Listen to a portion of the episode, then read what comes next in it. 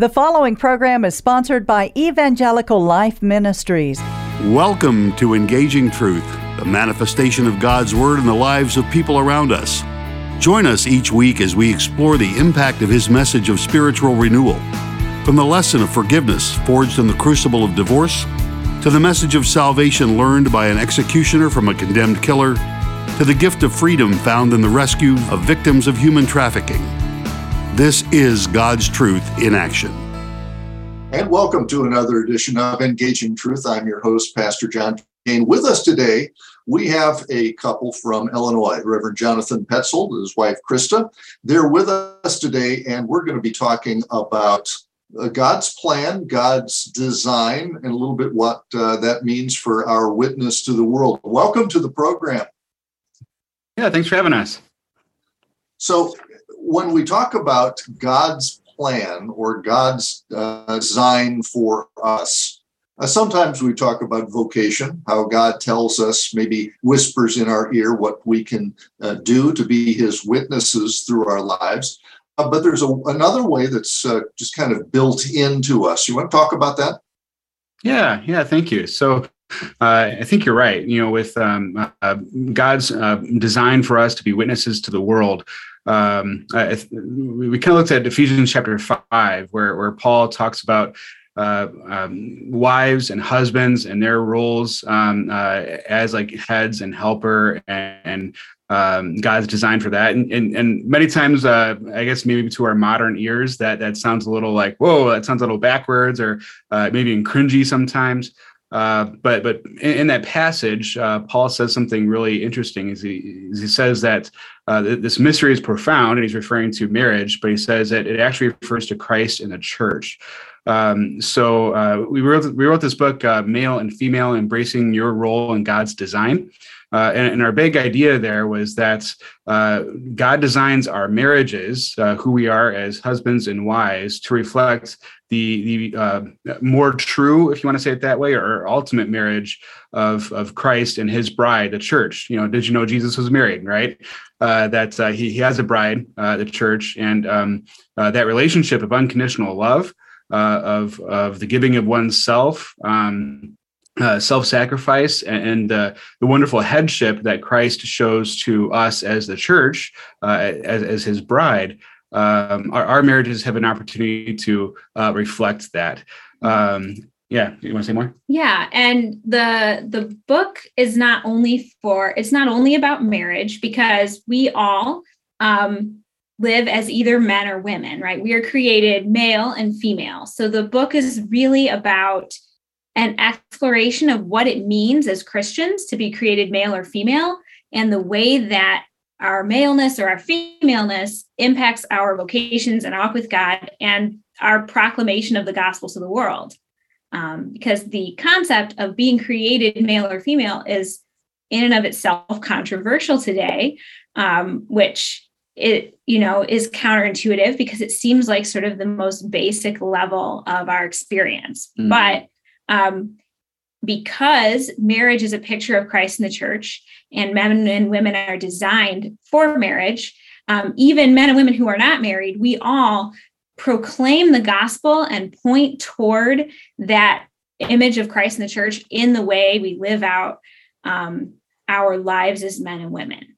Uh, and so it has the way that we allow those vocations um, to influence us in our lives and the way we live them out can point to Christ. And so they're really significant in that way as our witness.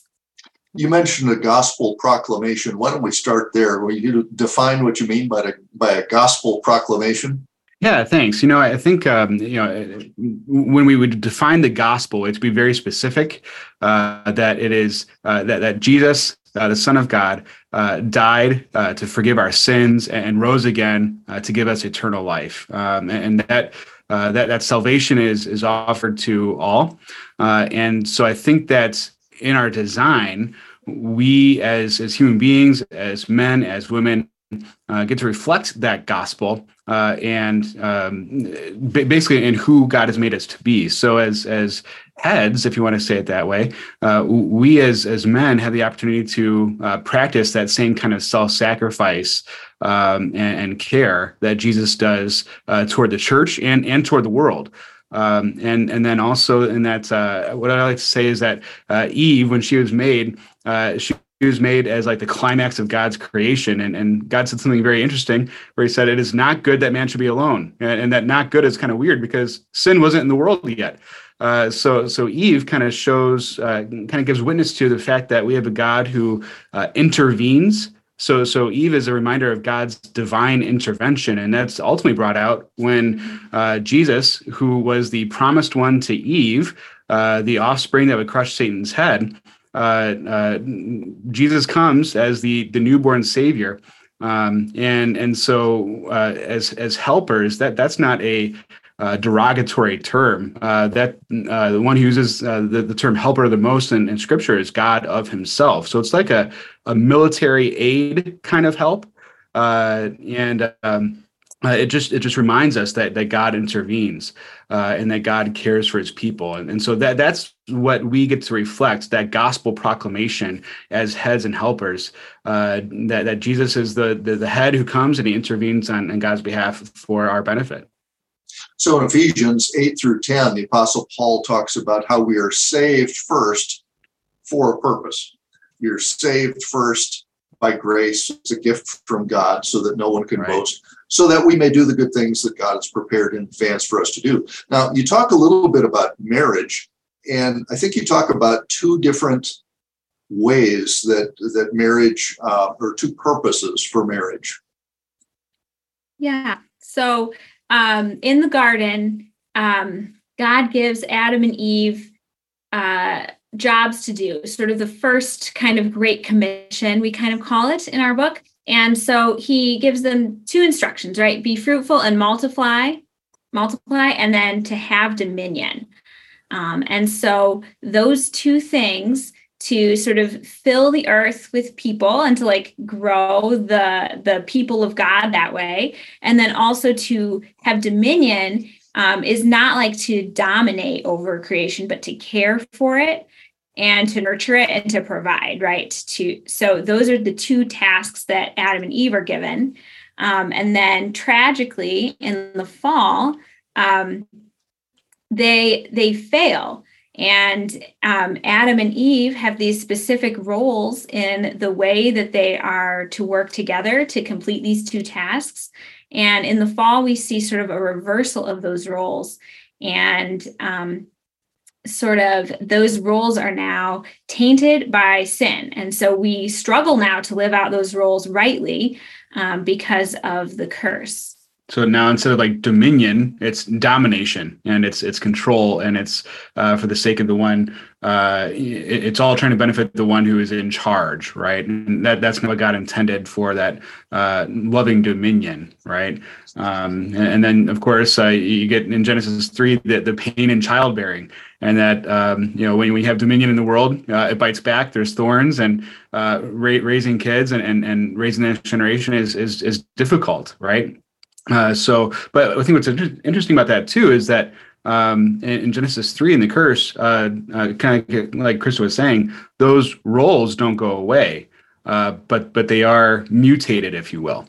Uh, and um, so so Genesis three is a description of what it looks like when when sin happens, right? Uh, but as Christians, we are made new in the image of God. we've we're, we're remade in the image of Christ um, which which means that we in our in our marriages, but also who we are as as just uh, individual human beings, um, uh, get get to uh, try to live more like Jesus, who who by the way fulfills those roles perfectly, right? Uh, and that, that kind of connects to the new Great Commission: uh, go and make disciples of all nations, baptizing them in the name of the Father, Son, and Holy Spirit right? Uh, Jesus is uh, the one who ultimately is fruitful and multiplies. He gives life. Uh, he, he makes new disciples out of, out of sinners, right? Uh, but then he also cares for the world in the greatest way. He has dominion in the greatest way by by dying and rising again. Right. So you were talking about Genesis. So just to be clear to our listeners, we're talking about the first book in the Old Testament, and we we read that as history. We don't read it as a as a morality tale or a fiction or or some sort of myth. We uh, we look at this as being absolutely foundational to the rest of the Bible, and the rest of the Bible doesn't make much sense unless right. we we read it the way that you're describing. So. Um, talking a little bit about marriage and God's original design, uh, talk a little bit about commitment. Yeah. Yeah, you know, uh, I think as uh, as as Christians, I think that we we best reflect uh, the, love of Jesus by being committed to each other in our marriages. Uh, so, so that marriage is, of course, is not just about um, uh, lovey-dovey and and uh, having the feelings of love, uh, but actually self-sacrifice, actually being committed uh, to to the spouse uh, kind of like how, how we say in our vows, right? For for richer, for poor, uh, in sickness and in health, for better or for worse. Um, you know, it's it's that kind of commitment. Uh, with that kind of commitment that we actually get to reflect the love of Christ.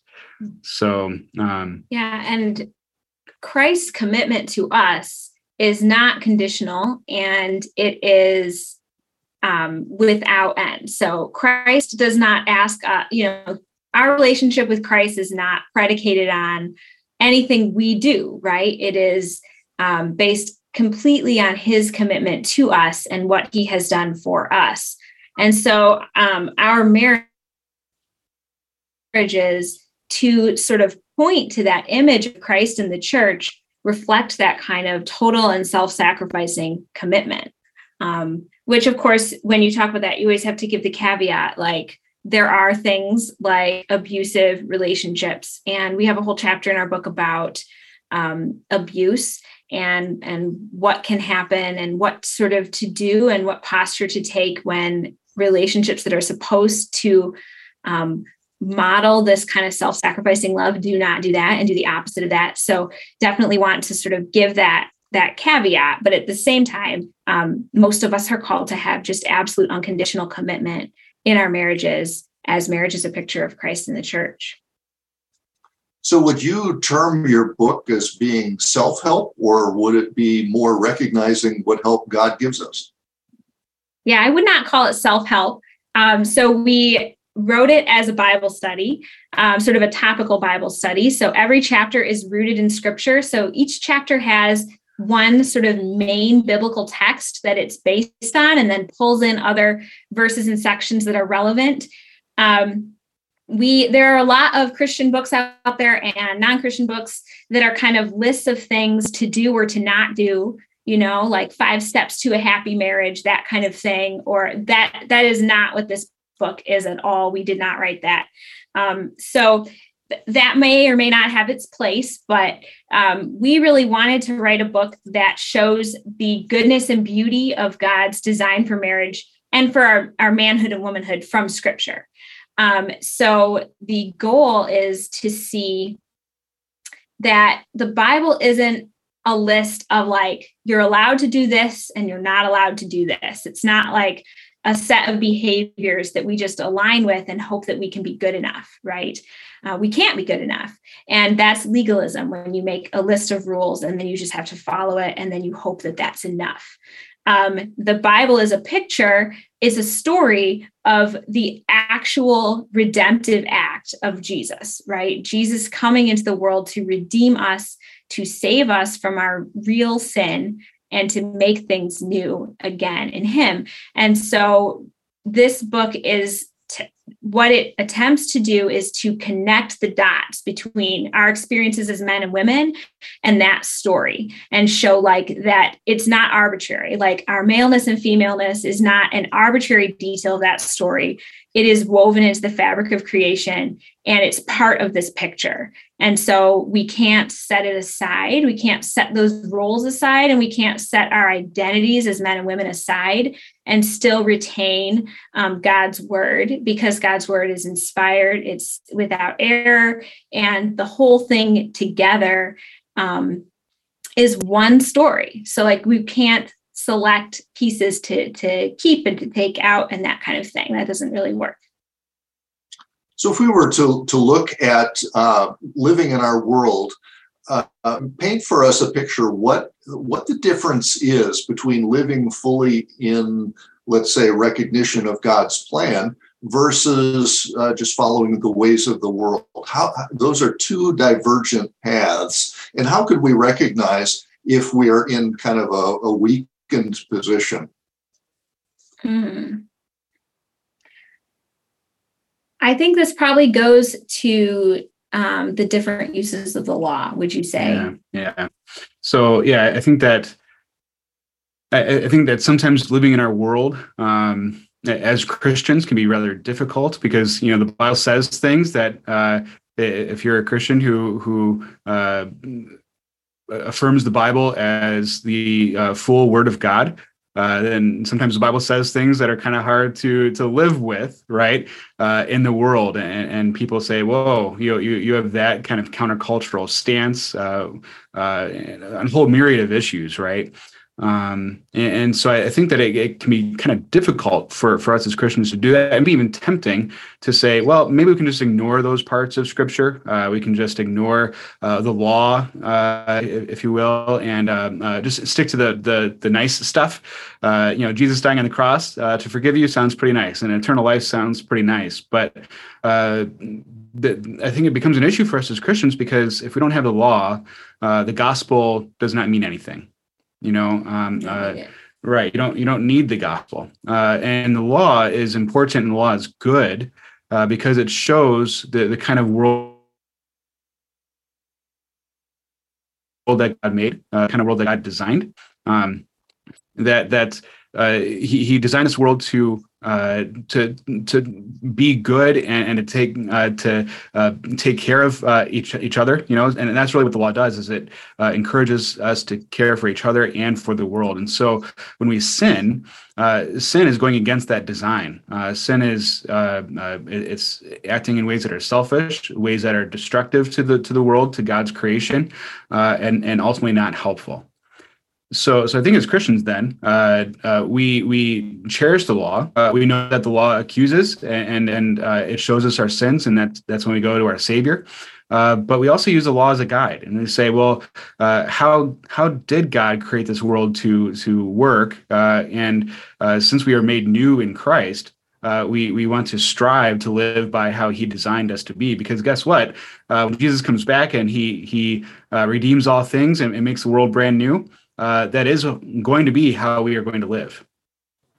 So, when we're talking about the law, we're speaking specifically about God's law, not uh, constitutional law or tax law or anything earthly. Right. We're talking about how God works with uh, his uh, now broken uh, yeah. Uh, earth.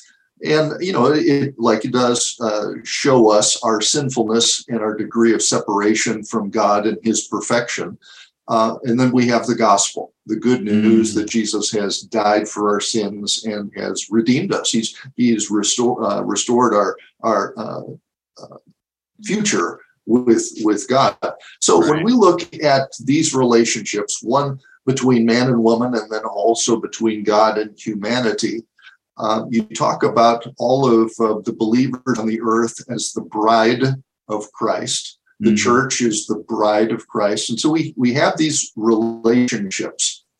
Um, what, what would be some, some places where our listeners could find out more about strengthening these relationships, either with God or with um, our significant other?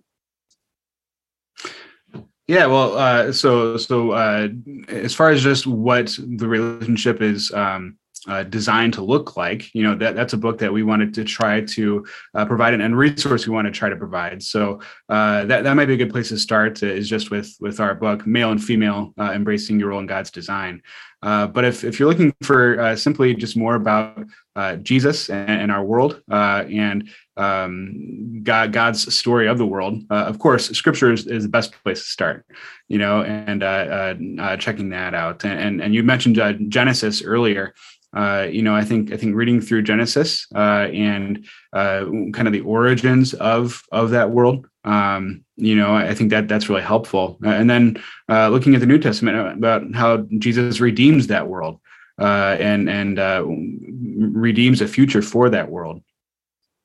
Well, if I'm ever in uh, uh, Roselle, Illinois, I'd like to stop by Trinity Lutheran Church and, and uh, give you here on a Sunday morning. But um, uh, failing that, looking up your book sounds like a good idea. Where could we find a copy of uh, of this book?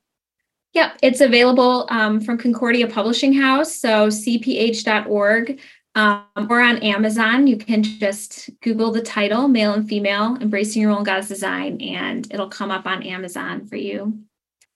Very good. I, would like to uh, point our listeners also to uh, this radio program's website, elmhouston.org. And there on our website, you can find past programming. You can find links to our Facebook, Twitter, and YouTube accounts. Uh, you can also find an address where you may write us or an address where you may email us. Either way, we're glad that you're here and we hope that you support what you're listening to. Now, back to uh, Jonathan and Krista. Again, we're um, intrigued by uh, your supposition that uh, marriage has got an aspect that is for the couple themselves, but also an aspect of living service to the world. What would you say to, to someone who um, is not sure about uh, the witness of, of Christians to the world around them? Mm. Yeah, you know, I think that um, uh, many times it's hard to see uh, uh, uh the, the, church as uh, witnessing in a helpful way to our world. Um, you know, sometimes we, we, get it wrong. And by the way, uh, Christians are all sinners, right? and so we don't always give that good witness. Um, in the book, we have a chapter on um, uh, what what it looks like to be uh, both uh, uh embracing our roles as as men and women, uh, both as individuals and in the family.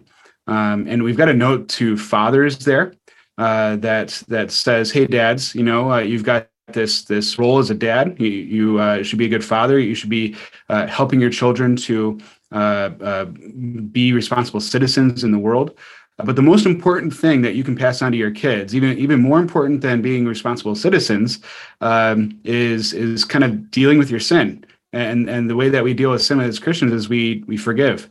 Uh, and so as as as dads, it's it's uh, practicing that repentance um, uh, of those sins, and then also sharing with your kids that hey, not only have, have you know do we do we uh, struggle with sin, but we repent, and we also get that that forgiveness. Mm-hmm. Um, I think that's a yeah. big part of like a marriage as we we talked about earlier like our marriages having being based in the concept of unconditional commitment um that is practically impossible without forgiveness mm-hmm. and that is really what christians have that the world needs is we understand that we can forgive each other because we are forgiven by christ um, and so, you, in your relationships with your children, in your relationships with your spouse, in your relationships with other family members and other Christians, like we can live out that kind of forgiveness.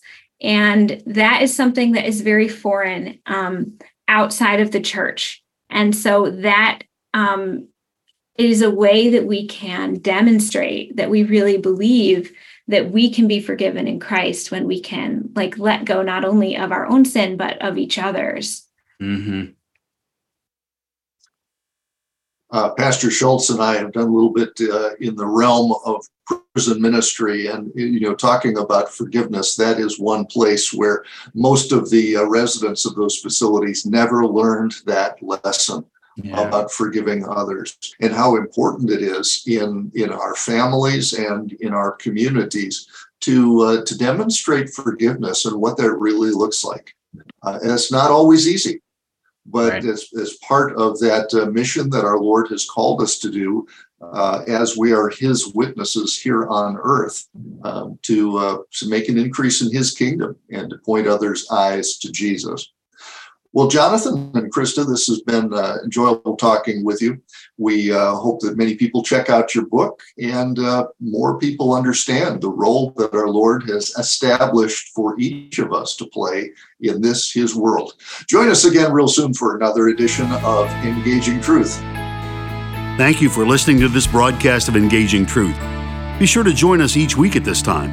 To help support our ministry, contact Evangelical Life Ministries, Post Office Box 568, Cypress, Texas 77410, or visit our website at elmhouston.org or find us on Facebook at Evangelical Life Ministries. Thank you.